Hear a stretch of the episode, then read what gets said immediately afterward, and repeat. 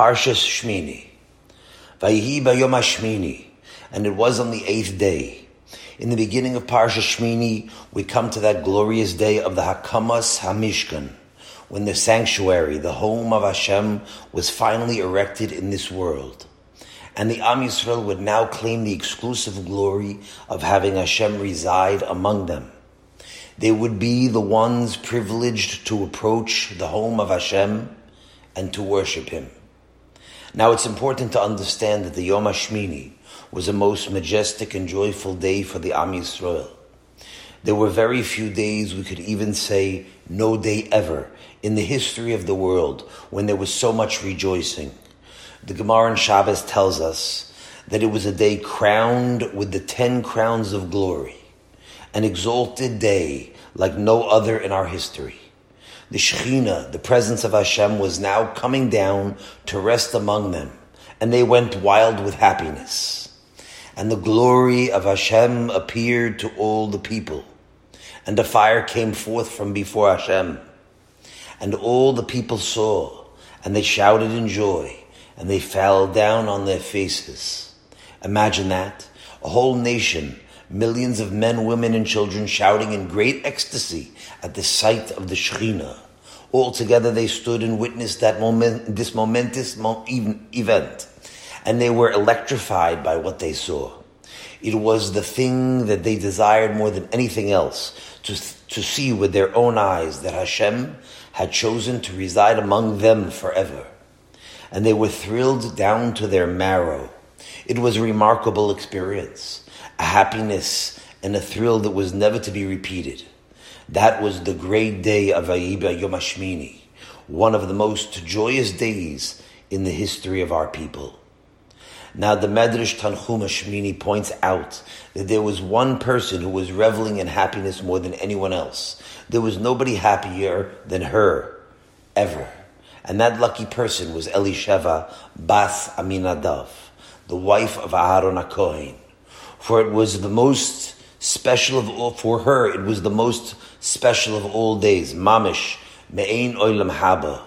She was privileged to be the wife of the Kohen Gadol, and she saw success that no other woman ever saw before or after.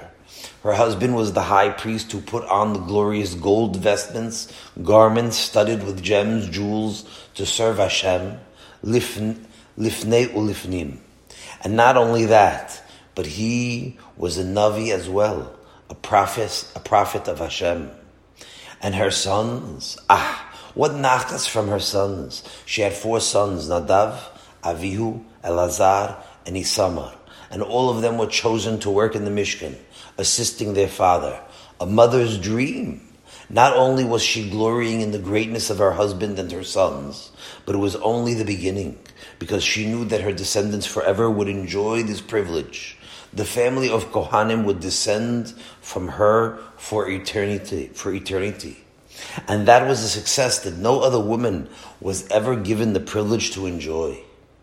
The truth is that Elisheva Bas Aminadav had even more than that. In addition to the greatness of her husband, her brother-in-law was the king of the Jewish nation. That itself is an honor and a greatness. My husband's brother is Moshe Rabbeinu, the leader of our nation, and he speaks to Hashem face to face. Her brother in law was the greatest prophet that ever lived. And in addition to that, was her illustrious brother Nachshon ben Aminadav, the leader of the twelve princes of the Am Yisrael. And on this Yom Hashmini, all of the all of this pride and joy was coming together before her eyes. It was being encapsulated on the day of the Hashraras Hashchina, when the presence of Hashem entered into the Mishkan, and her husband and sons would be the ones officiating in the place that Hashem had designated as his home. And it was all taking place under the direction of her brother-in-law, the king, as well as her brother Nachshon, the leader of the Nesiim. And so while the Yom Hashmini was a day of great happiness for everyone, this most fortunate woman was reveling in joy more than all others. And it wasn't, and yet it wasn't to last. Her joy, not her joy, not only her joy, but the joy of the whole nation was about to be marred by the worst misfortunes a mother could ever suffer through. Because on that day, Bayom Hashmini, when two of her sons went to officiate in the Kodesh, they were struck dead by the fire that came forth from Hashem and consumed them. And the fire went forth from Hashem and devoured them, and they perished there before Hashem. Ay, ay, ay.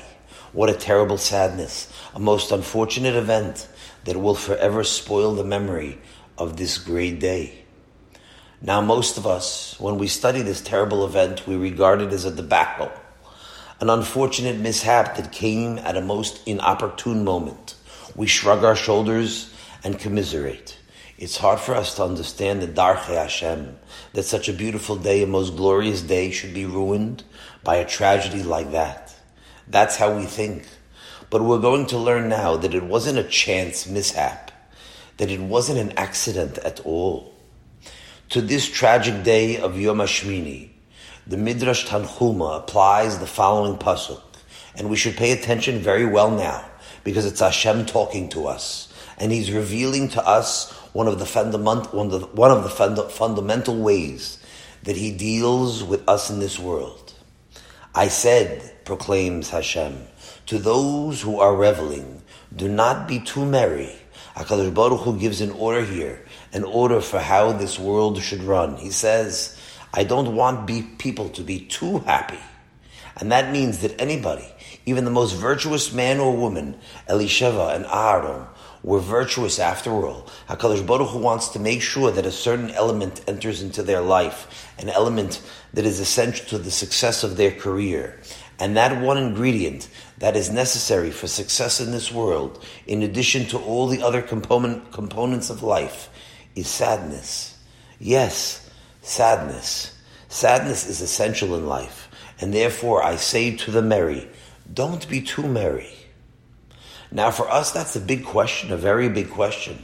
Because you know, especially if you come here, you already know that in this place we try to live according to the true principle that HaKadosh Baruch Hu is Olam Chesed Yibaneh, that Hashem made a world of kindliness.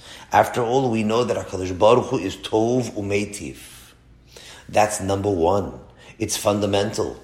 And we are, we are required to assimilate the idea into our bones that Hashem created everything for the purpose of kindliness. I say number one because it's something we learned way back in Bereshis. And Hashem saw everything that He made, and behold, it was very good. Not only Tov, Tov Me'od. And when Hashem says Me'od, it means Me'od. It means an endless good. It's extremely, extremely, extremely good we know it's a very good world because HaKadosh Baruch Hu doesn't give his seal of approval, very good, unless it is very, very, very, and forever we won't stop saying very good. That's how good it must be if Hashem says it's Tov Me'od. So on the one hand, we're saying that Hashem is all kindliness, that He's good, that He's very good, and very, very good. And yet this ve- and yet this great goodness is not always readily apparent to us. Because Elisheva, the wife of Aaron, did not see the Tov Me'od she expected. And most of us don't see it either because Hashem is always tempering our happiness with some sadness. Our successes in life are almost always sobered by the hand of Hashem one way or another. We don't have all the wealth we'd like to have. We're not having the fun in life we'd like to have we feel that we're being deprived. There's always some unhappiness that creeps into our lives. We have grudges against people. We feel we've been wronged. People don't appreciate us. We're rejected, and so on and so forth. All the things that make a person unhappy. And don't think it's only you, that it's only certain people. No, everybody has unhappiness like that. And so it's a good question what happened to the Tov Me'od of Hashem? In order to understand this subject, we'll read a selection from our Rebbe, the Mesilas Yesharim. The Mesilas Yesharim in his in the first chapter wishes to impress upon us the importance of directing our thoughts towards the word towards the world to come. And he begins as follows. Nobody who has any seichel, at all could believe that the creation of man was for his situation in this world. The Mesilas Yesharim is warning us here. Take note, this world is not your purpose. You hear this? This world is so good that the Mesilas Yesharim has to warn you not to get too caught up in it. There is so much happiness in life. There is so much joy, there is so much joy in life. There is so much zest and fun in life that it's enough to deceive anybody into thinking that this world is it. And so the Mesilas Yesharim makes sure that you know that it's not real, that it's illusory and fleeting. And he explains it like this. Because what is the life of a man in this world? And who is there who is actually completely happy and who really has tranquility and peace in this world? Our days are only 70 years. And bigvuros, if a man has strength and a healthy constitution, then he could live maybe 80 years. But a great part of these years is filled with difficulties and toil. A great part is sadness, various kinds of vicissitudes, pain, illness, troubles, and worries. And after everything comes death. Find me someone whose life is not visited with disturbances. There is no such thing. The disappointments, the troubles, and turbulence are con- turbulence are constant. Every family, every individual suffers in various ways in this world, and I know all about it. I get the phone calls all the time. People are ringing my bell constantly. I know much more than you do. Trouble with parnasa, shalom bayis, shidduchim, sicknesses, fighting with neighbors and mother-in-laws, deaths and everything you could imagine and more. Life is full of difficulties for everyone. Even the fortunate one suffers in this world. And even one, even if one would live a long life peacefully without any disturbances, the end is almost always filled with sorrows. Because de- before death, there is infirmity and sickness. Almost everybody eventually ends up in a home for the aged. Many of those who imagine and hope that they will forever make their way merrily through life will most likely find themselves one day lying in a bed wearing diapers. Some of them will be lying there for years in a bed, unable to move and unable to perform their functions without the help of a nurse. You imagine yourself to be a happy success in this world, and now you find yourself in a nursing home. An apathetic woman is changing your diapers five times a day. Made in your pants again? So soon? I just changed you two hours ago. It's no longer fun. I imagine when you get up to there could that be the Tov Me'od that you pursued all the days of your life? And after all those pleasures, what is waiting for him? The cold, clammy clay of the grave. Ay, ay, ay, the grave. The thought that we push away and hope to ignore forever. Because of course, only other people die. There's a chevras stabers, a club for people who die. And people imagine they'll be able to say, I never signed up for that. That's how we think.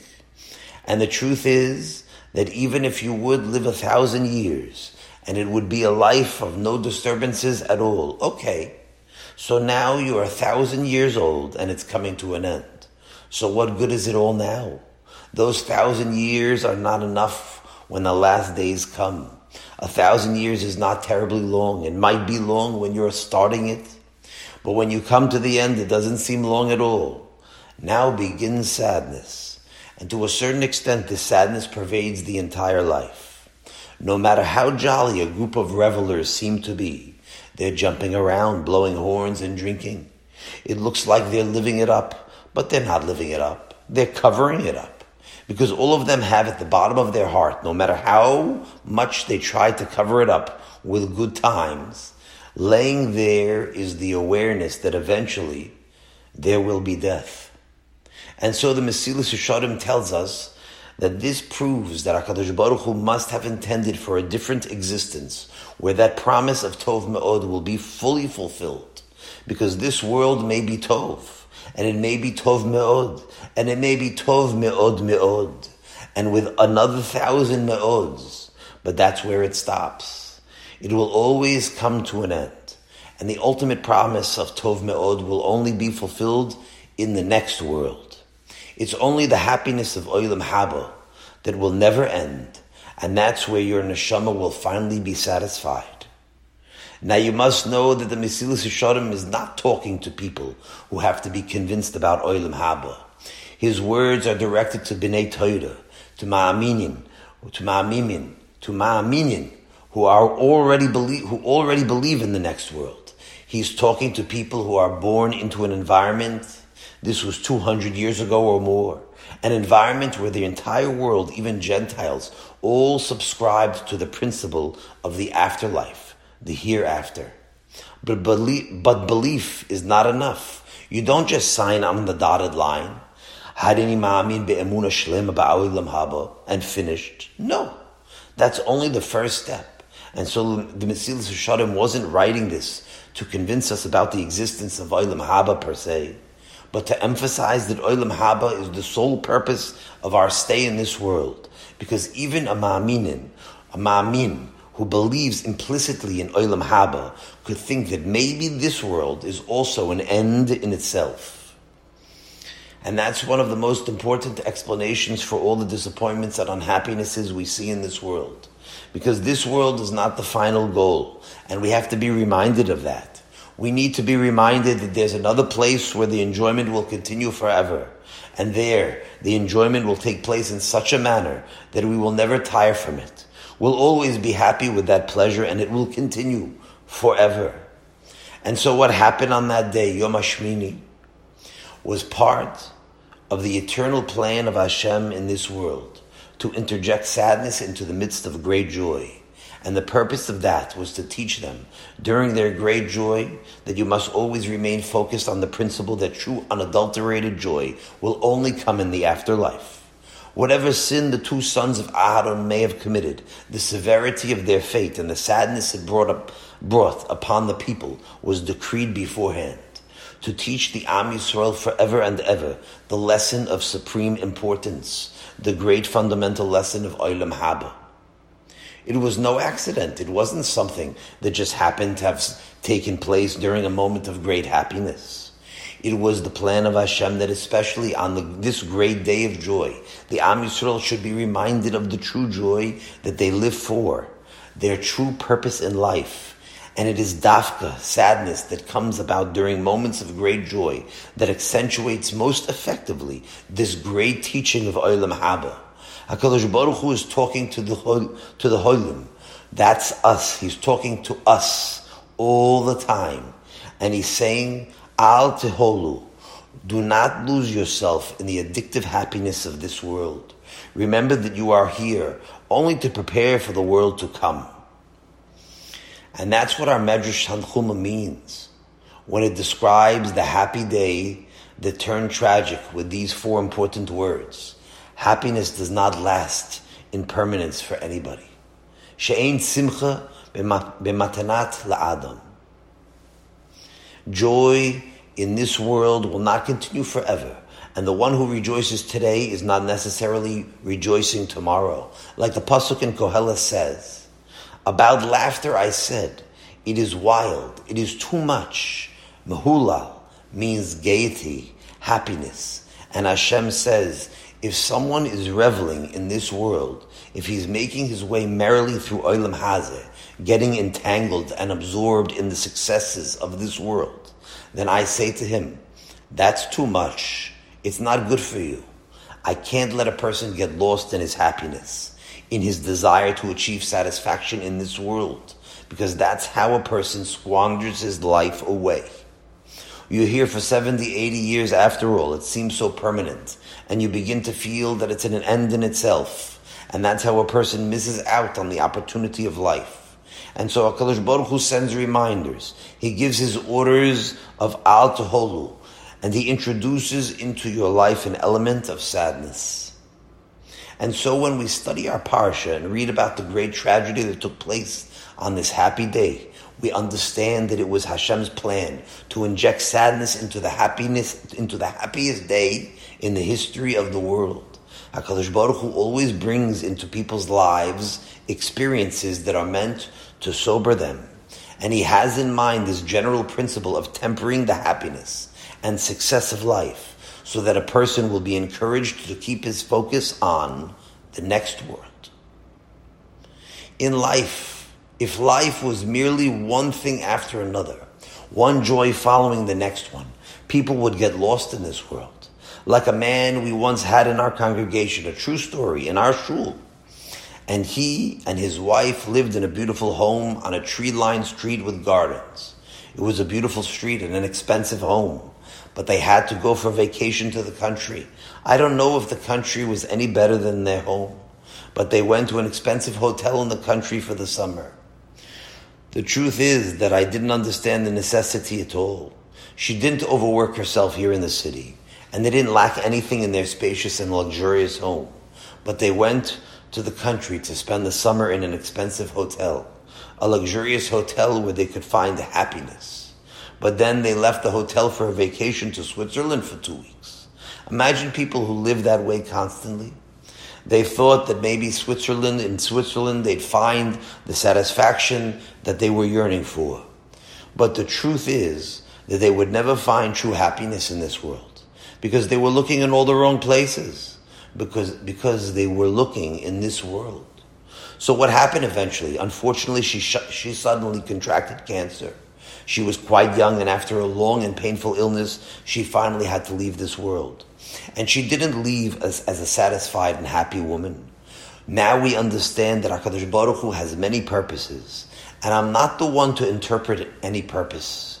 I'm just saying an illustration, because even if people have everything in this world, they will keep on looking for other things. And HaKadosh Baruch Hu wants to remind them, Kinderlach, he says, children, don't get lost in this world because your appetite for Olam Haba is going to be dulled. And I want you to prepare a big lusty appetite for things of the Spirit. You know, one of the surprises that little children get is when they discover how mean their mothers are. Here's a little boy who was given, let's say, a quarter a whole quarter. He's on top of the world now. So he goes to the store and buys two lollipops. He comes home so happy. And as soon as he comes home, his mother snatches them out of his hand. And he can't understand why his mother, who was always so considerate and so kind, is now so mean to him. His mother can't explain to him that it's, that it's just before mealtime and she doesn't want him to spoil his appetite for nourishing food. And therefore she deprived him of his nasharai. And so too, HaKadosh Baruch Hu sometimes takes away happiness from people in order that they should not lose their appetite for what's coming later.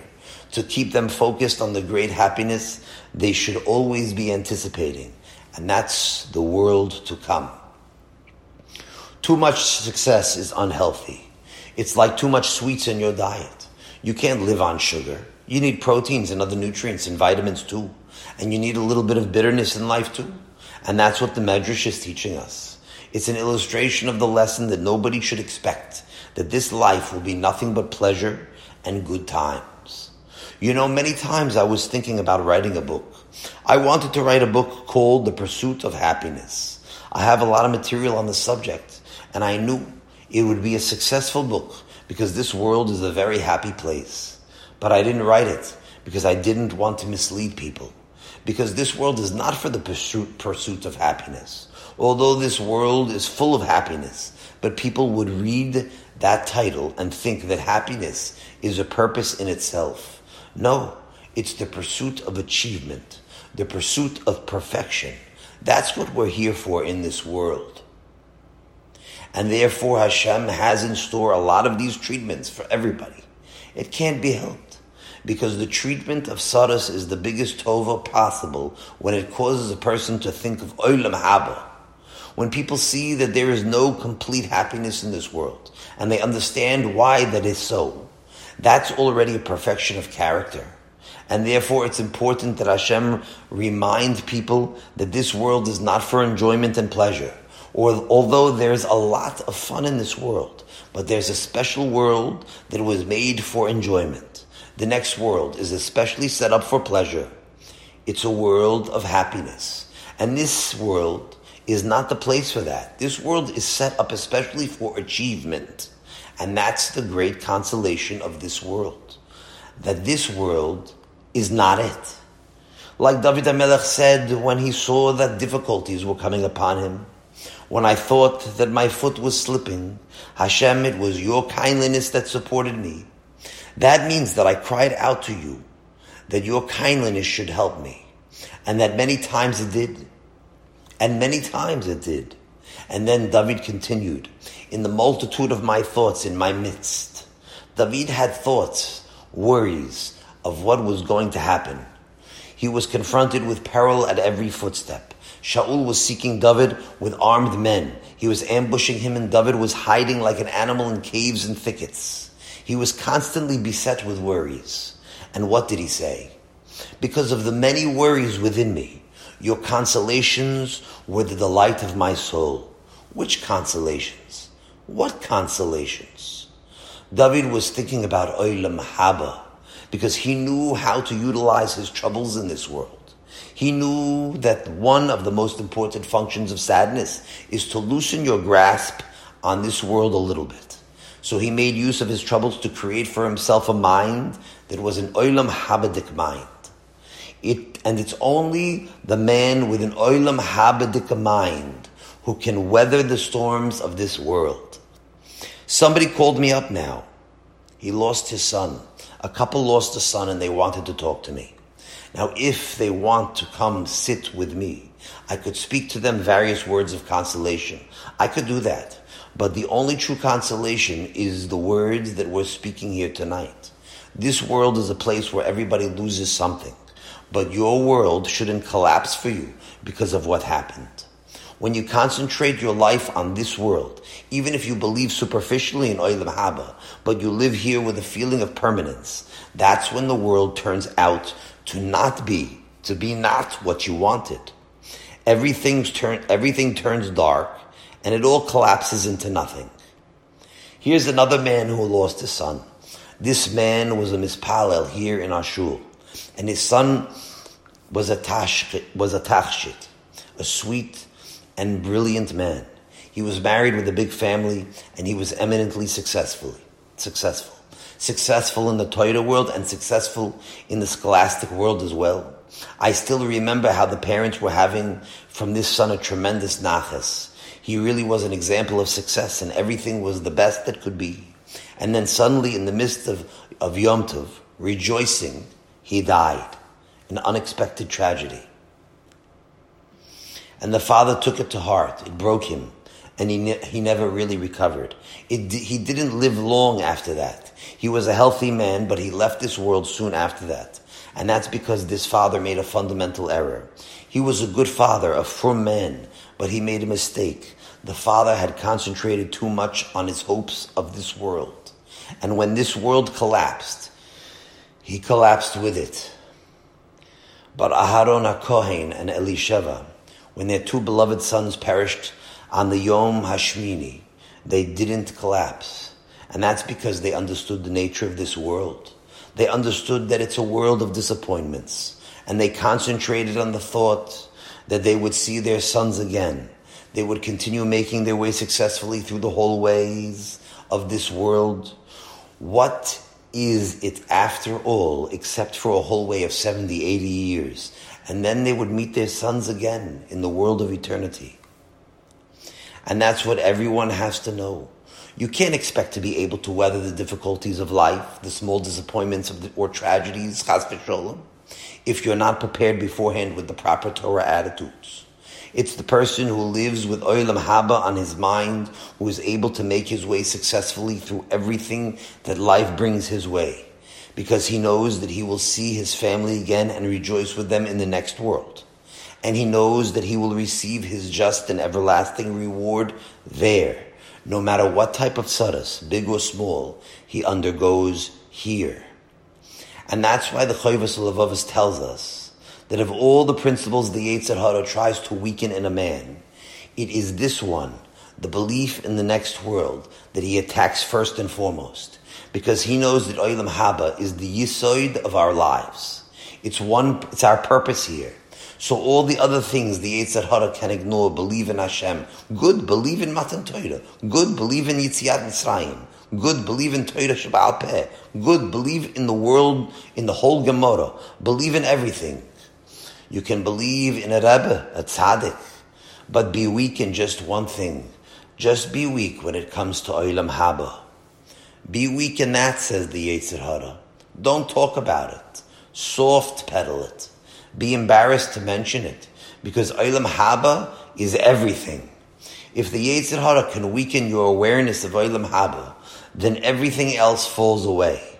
If your Olam Haba is weak, then your Torah is weak. Your mitzvahs are weak. Everything else is weakened if Olam Haba is constantly at the forefront of your thoughts.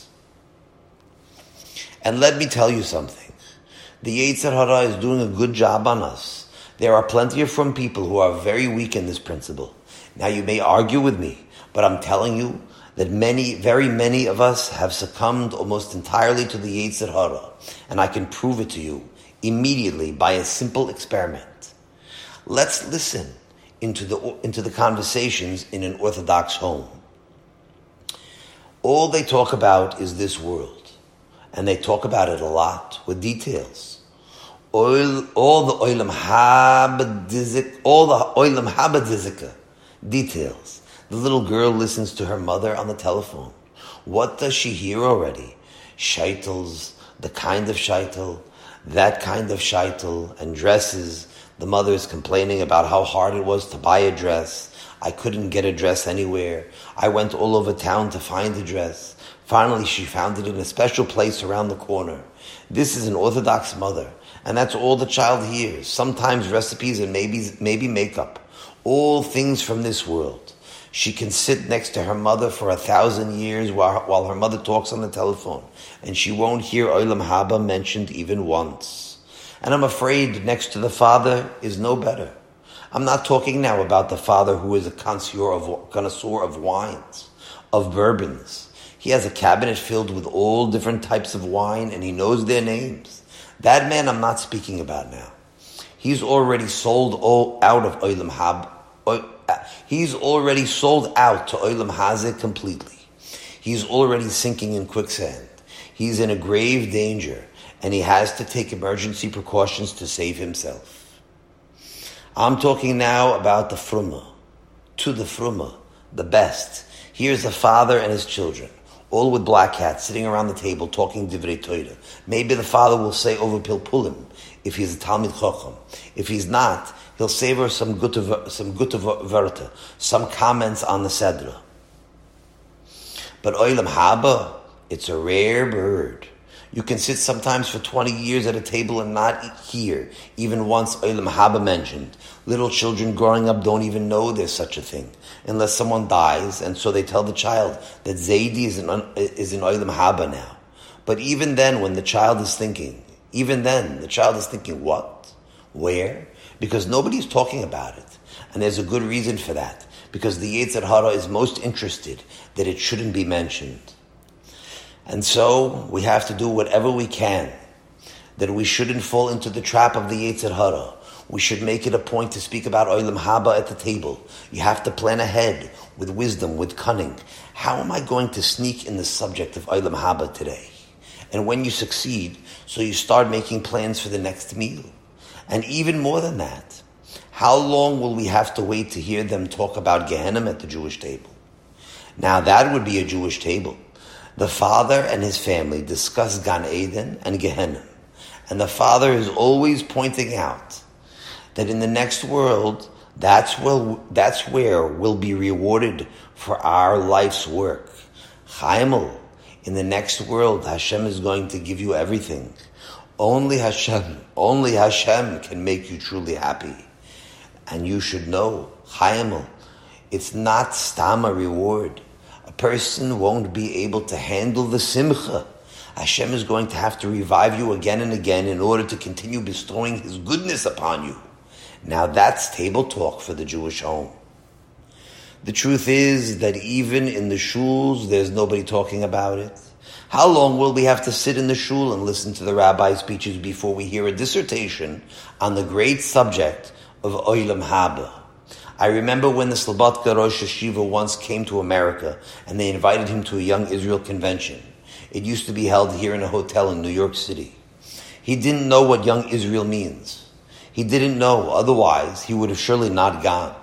So he went and they asked him to speak. Speak? What is the Slobodka Rosh Yeshiva going to say to them already? Which, which, which subject should he speak about? He thought, I should speak about what the Jews of America need to hear most. And so he spoke about the subject of Gehenna. But you won't always have the Slobodka Rosh Yeshiva to tell you those things.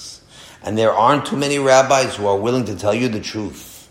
First of all, many of them are themselves weak in Amunah of Olam Haba. And even if not, he can't tell you the truth. You'll run to the other shul down the block, and your rabbi will lose all of his congregants. I told you once that in my shul we make a membership drive. Once in a while, I tell the shul members the truth and I drive them out to all the other shuls in the neighborhood. That's why the other rabbonim in my neighborhood love me. Now, I know that many people don't like to hear about this subject, and I don't blame them. You might think that's all Rabbi Miller is going to tell me? That this world is not a happy place? I know some people don't want to hear about the next world. It makes them sad when I talk about it. They want to imagine that they'll live forever and ever. But what can I do, my friends? It's so important to internalize that this world is not forever, that everybody will die sooner or later. So a man comes back to the house after the Levaya. The mother of the house is now gone, and he's going to her home now to sit Shiva. He sees a nice quiet home. It's very neat because last week she was still cleaning up, and now she's gone. What a pity. What a pity. The altar mother or the altar father is gone. They always said such good words to us. It's such a pity they're gone now. But he has to know, however, that someday he'll be gone too. Everybody must know that he won't live forever. And therefore, we're in this world only for the purpose of preparing. And the truth is that it shouldn't make you sad. Because when you know you're living for a purpose, so every moment in this world becomes more precious to you you enjoy this world even more because of the opportunities it provides for achieving the eternal Tov Me'od. And so the wise man, the Chacham, who is Ro'eh Es Hanolad, doesn't invest his hopes in this world. Because he knows that if he puts his hopes into Olam Hazeh, so he's going to be terribly disappointed. And that's why you find a lot of old people are very soured on Olam Hazeh because that's all they were concerned about. And now they see that it turned into nothing. I once visited a home for the aged and I was looking around at the old people. It was filled with American style old Jews, Burim, Am Amera Amaratz, Am Haaret, Ame Haaretz. And it was a pity to see them. They were sitting around staring. Life had turned out to be a disappointment. This hurts me. I have none of my own teeth left. I can't go here. I can't do this or that. It was nothing but disappointment. Only complaints. That's all you could hear. And in the corner, I saw an old man with a white beard sitting at a table with a Gemara open. And he was busy getting ready for the next world. He was reviewing everything he had learned in his lifetime. And he was the happiest man in the place. He was busy, he was accomplishing because he knew that he had a purpose. You know why he was happy? Because none of the disappointments in life had disappointed him. Everything was turning out exactly as expected, and now he was getting ready, now, to cash in. He was busy counting all of his bonds before going to the bank, making sure he wouldn't leave anything over. He was a happy man. And it wasn't because he searched for happiness his whole life. It was because he recognized all the bumps of life for what Hashem intended them, as reminders from Hashem to remain focused on the true goal, because he understood the important lesson, Al Tahulu. He knew not to get lost in the happiness of this world, and he therefore was the happiest man in this world. How can you be preparing? How can you be preparing for Olam Haba if you never even think about it, no less mention it? Isn't that a tragedy? So we're not going to let that happen to us because we don't like tragedies. And so we're going to have to muster our resources, all of our energy, to fight this battle like the Rambam says, a person should always yearn for Olam Haba. He should always think about Olam Haba, like David HaMelech did. How greatly did David yearn for Olam Haba, like a deer thirsting for drink. K'ayal Ta'arog, Alaf Mayim. So instead of just talking about becoming great, we'll actually do something about it. Instead of being like the people who just talk about doing things, we're going to get busy immediately thinking about the world to come. Together we'll start an Olam Haba program. We're going to spend at least 30 seconds every day thinking about Olam Haba, reminding ourselves that we're in this world only as a preparation for the world to come. For one half a minute, remind yourself that this world is just a vestibule, a place to put your things in order before the world to come. Every day, at least 30, at least 30 seconds on the clock, we're going to think about Olam Haba. Whether you're hanging on a strap on the subway or driving to work, maybe you're waiting to see the doctor or the doctor or even standing on the corner waiting for the light to change. Whatever it is, look at your watch and let it tick off 30 seconds while you are now in the world to come thinking about the purpose of life. And then when we come into the next world, so they'll ask you, what do you want here? And you'll say, I prepared.